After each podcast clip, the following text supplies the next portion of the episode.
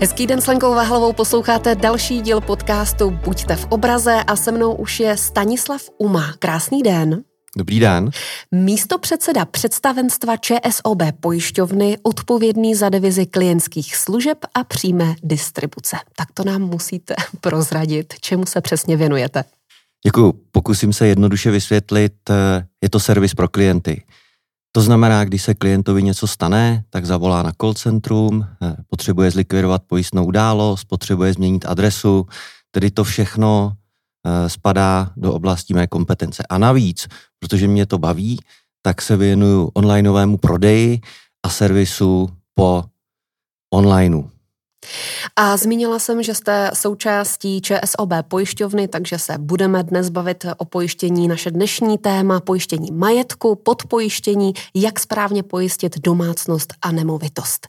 A víte, co mě překvapilo? Já tady mám před sebou průzkum Stenmarku. 48% Čechů podle průzkumu agentury Stenmark z roku 2020 nemá pojištění domácnosti. Co na to říkáte? Tak asi to nesvědčí o zaměření našich spoluobčanů a, a klientů na, na svůj majetek. A není to neobvyklé. Ono je to od západu na východ. Typicky západní země Evropy se pojistí výrazně více, někde kolem 80-90%. Já nevím, proč u nás se to podceňuje. U nás se podceňují živelné katastrofy, u nás se ale podceňují i sousedské vztahy, když vás někdo, někdo vytopí, tak si všichni myslí, že to nějak asi ze souseda dostanou. A já myslím, že by neměli, protože v poslední době můžete sledovat každý rok nějakou živelnou pohromu. Asi nejznámější z poslední doby je tornádo, ale kdybyste šla každý rok dozadu, tak vždycky zjistíte, že byl nějaký vítr, možná si pamatujete Hervard, Eberhard, nebo tragické povodně před 20 mm. let, 2002, ale oni nebyli jediné, následovali de- další 50-leté, eh, 20-leté povodně, jak my v pojišťovnách říkáme. To je vždycky výška vody, která, která přijde. Takže pojištění majetku je téma, je téma pro pojištění a musím říct, že všechny pojišťovny na trhu mají velmi kvalitní produkty a samozřejmě i my se snažíme být eh, v čele peletonu pro pojištění majetků.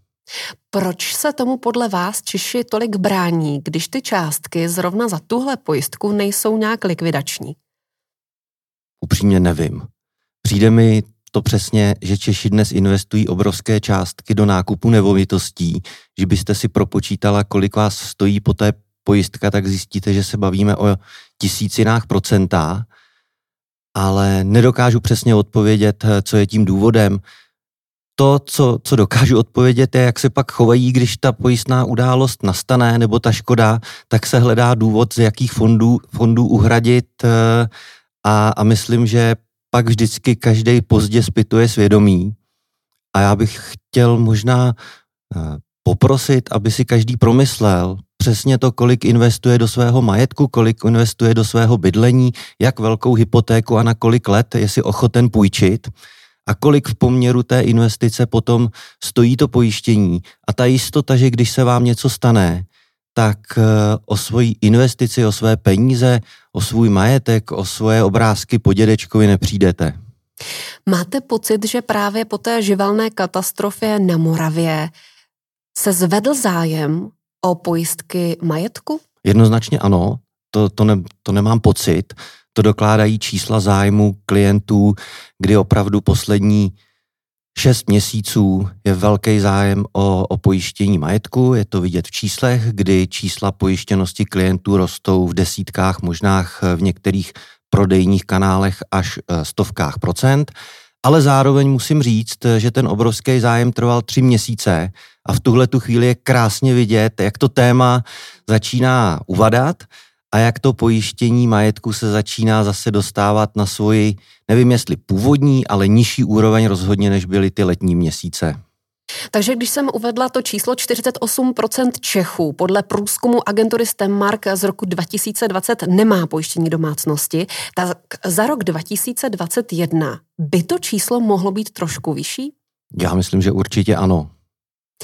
Teď buďme konkrétní. Já jsem zmínila, že naše dnešní téma je pojištění majetku, a to se ještě dělí na domácnost a nemovitost. Tak jestli nám můžete vysvětlit tyhle dvě základní, nebo tyhle dva základní rozdíly. Můžu, to je vlastně hrozně jednoduché.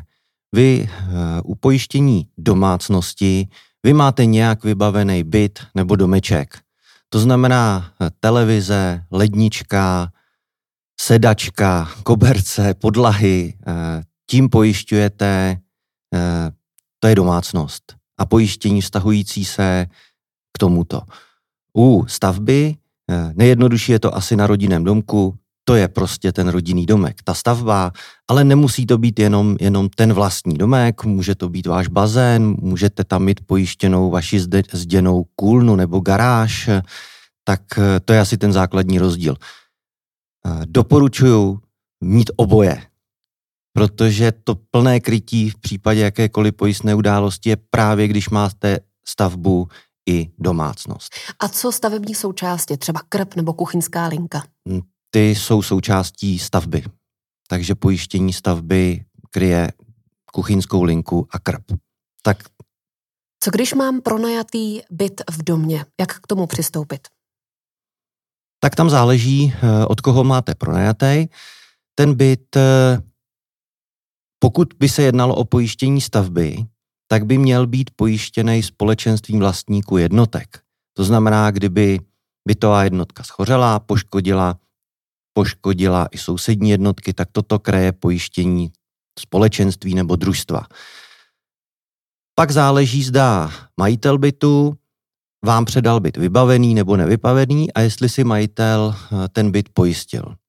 Na domácnost v tomto případě to, co bych já vám doporučil, není stavbání domácnost, ale je občanská odpovědnost. To znamená, pokud byste vy jako pronajímatel způsobila nájemci škodu, tak eh, to se právě bude hradit eh, z občanské odpovědnosti. Navíc to není jenom ve vztahu k pronajímateli, ale pokud by vám tradičně, tak jak bývá známo, tak vytekla voda k sousedům hmm. a vytopila jste sousedy, tak právě toto kryje občanská odpovědnost. Čili je to vlastně třetí pojistka, kterou já doporučuji pro majetkové pojištění. Ona velmi často je součástí pojištění domácnosti nebo stavby. Pokud si koupíte od pojišťovny balíček, tak tu odpovědnost v tom budete mít, nebo dobrá pojišťovna vám ji určitě doporučí a k tomu balíčku přibalí.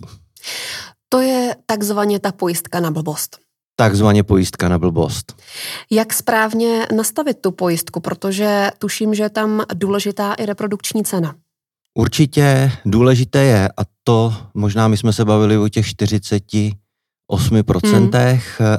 ale důležité je sledovat i to, jak jsem pojištěný a jak dlouho už jsem si svoje pojištění neskontroloval. Přesně jak jste řekla, eh, důležitá je reprodukční cena, ale zjednodušeně řečeno málo kdo zná přesně termínu z techniku z reprodukční ceny.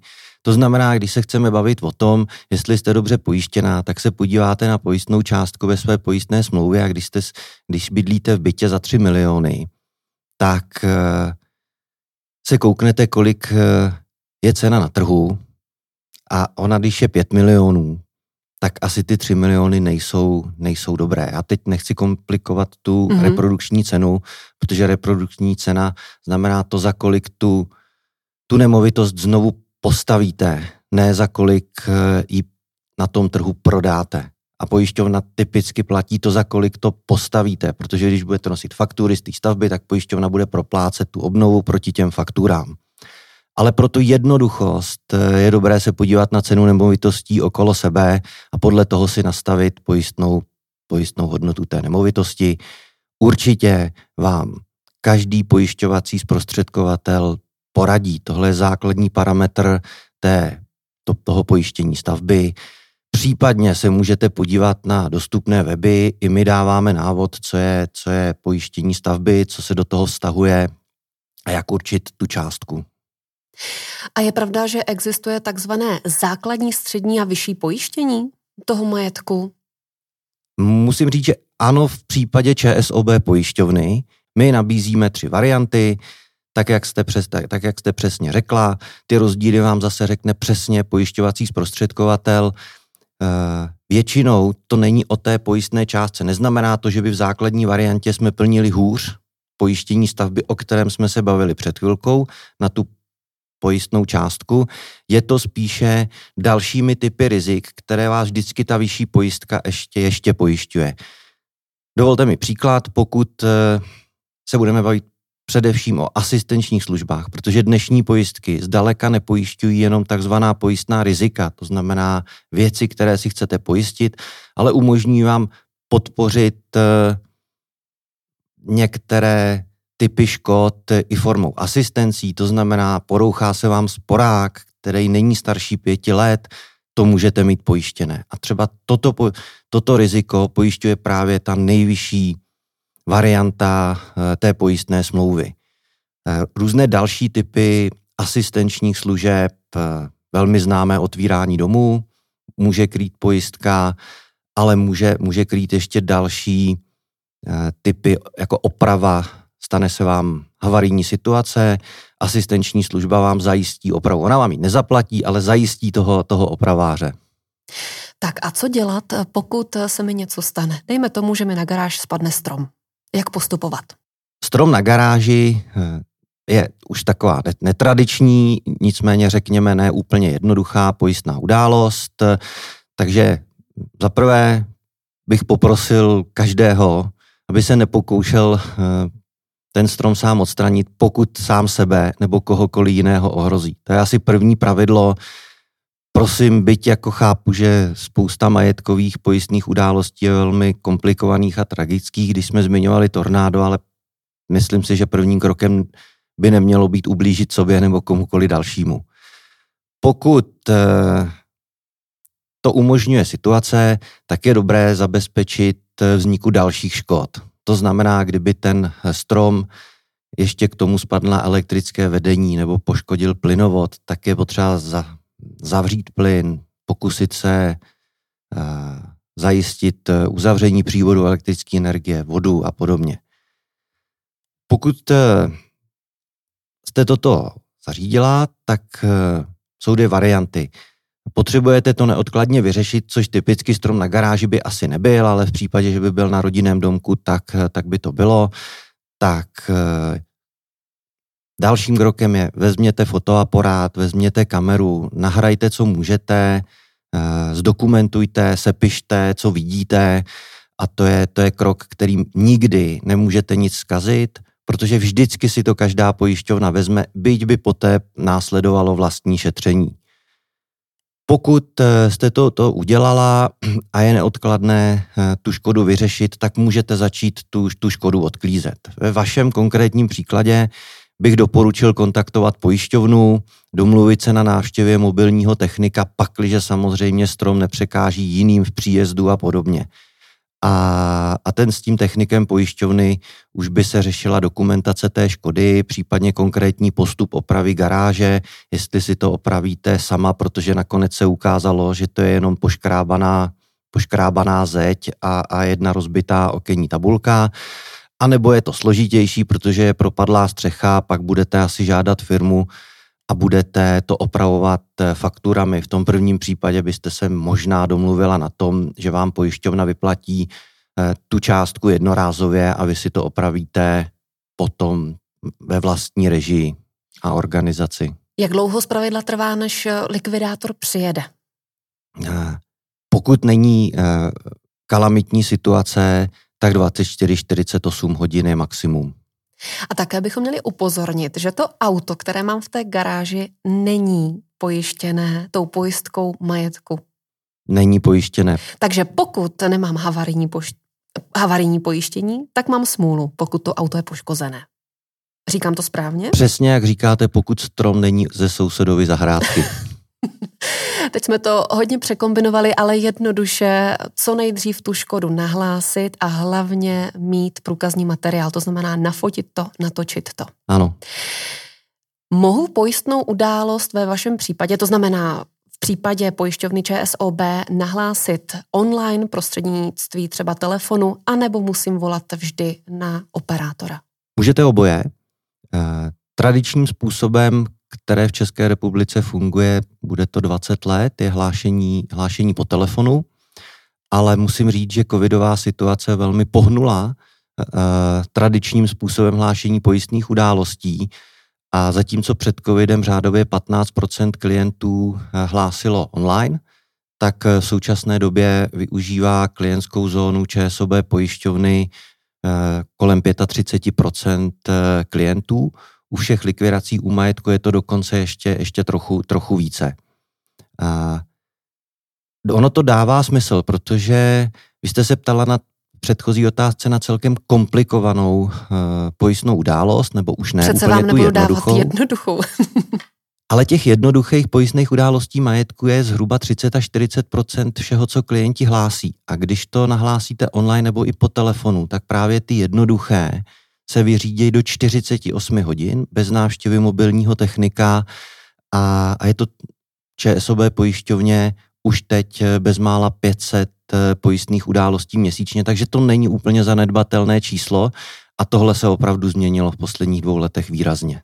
A ta jednoduchá pojistná událost může být třeba to, že mi silný vítr rozbil okna? Třeba. Nebo někoho opravdu vytopíte, nebo vám praskla hadička. Jsou to v podstatě pojistné události někde do 20 tisíc korun.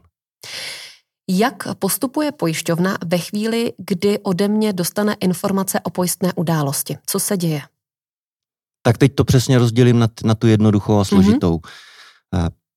Pokud je to jednoduchá pojistná událost, to fakticky znamená, jste klientem ČSOB pojišťovny více než dva roky, příklad, eh, neměla jste za tu dobu pojistnou událost eh, a škoda je do 20 tisíc, tak se to zlikviduje, tak vás kontaktuje přímo likvidátor po telefonu, ověří si některé skutečnosti, nejspíš si vezme uh, bankovní účet, pokud ho neznáme a nejste taktéž klientkou ČSOB banky a pojistná událost je zaplacena do 48 hodin. To se týká zhruba těch 500 pojistných událostí měsíčně. Pokud, pokud je to ta složitější, tak to dostane na stůl, na stůl likvidátor a ten potom řeší s vámi zase zaslání podkladů, které buď vám jsou zaslány mailem, nebo vždy naleznete chybějící doklady k likvidaci pojistné události v klientské zóně. Klienti ČSOB, banky a skupiny to najdou přímo ve smart bankingu nebo internetovém bankovnictví, což považuji za mimochodem za velmi, velmi velkou výhodu bankopojišťovacího systému naší skupiny. Další téma je podpojištění. Co je podpojištění?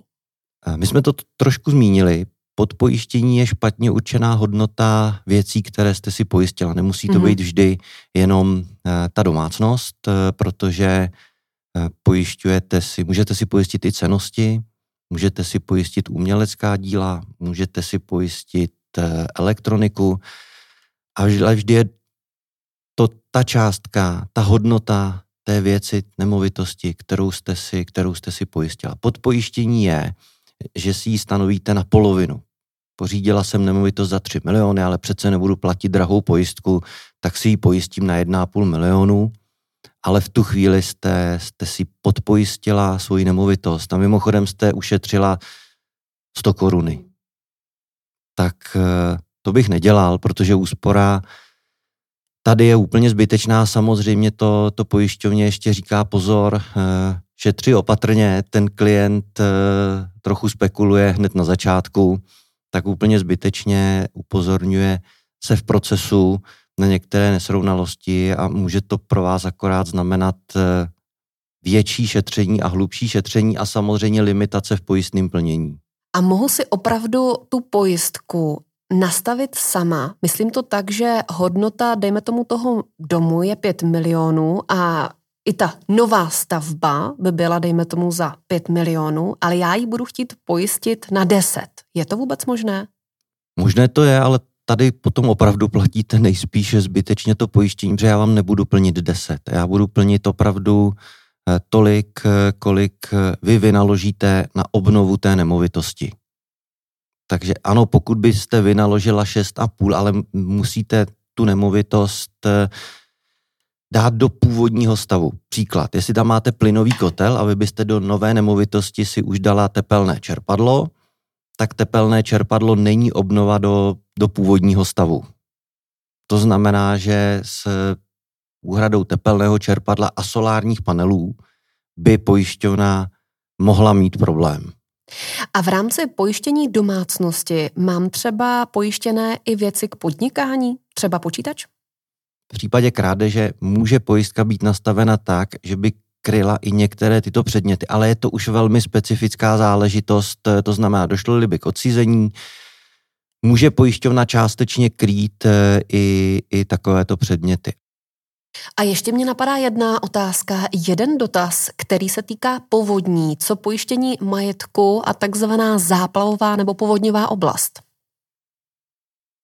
Povodňová oblast eh, je v České republice dlouhodobé téma.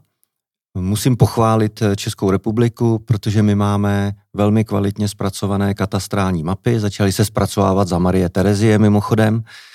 A posledních 30 let, eh, možná i více, pojišťovny přesně zaznamenávají, eh, jak se vyvíjela povodňová situace. Většina pojišťoven využívá takzvaný systém Aquarius, který jednoznačně definuje povodňové zóny a podle těch eh, pojišťovny postupují, určitě ČSOB pojišťovna postupuje při pojišťování nemovitostí.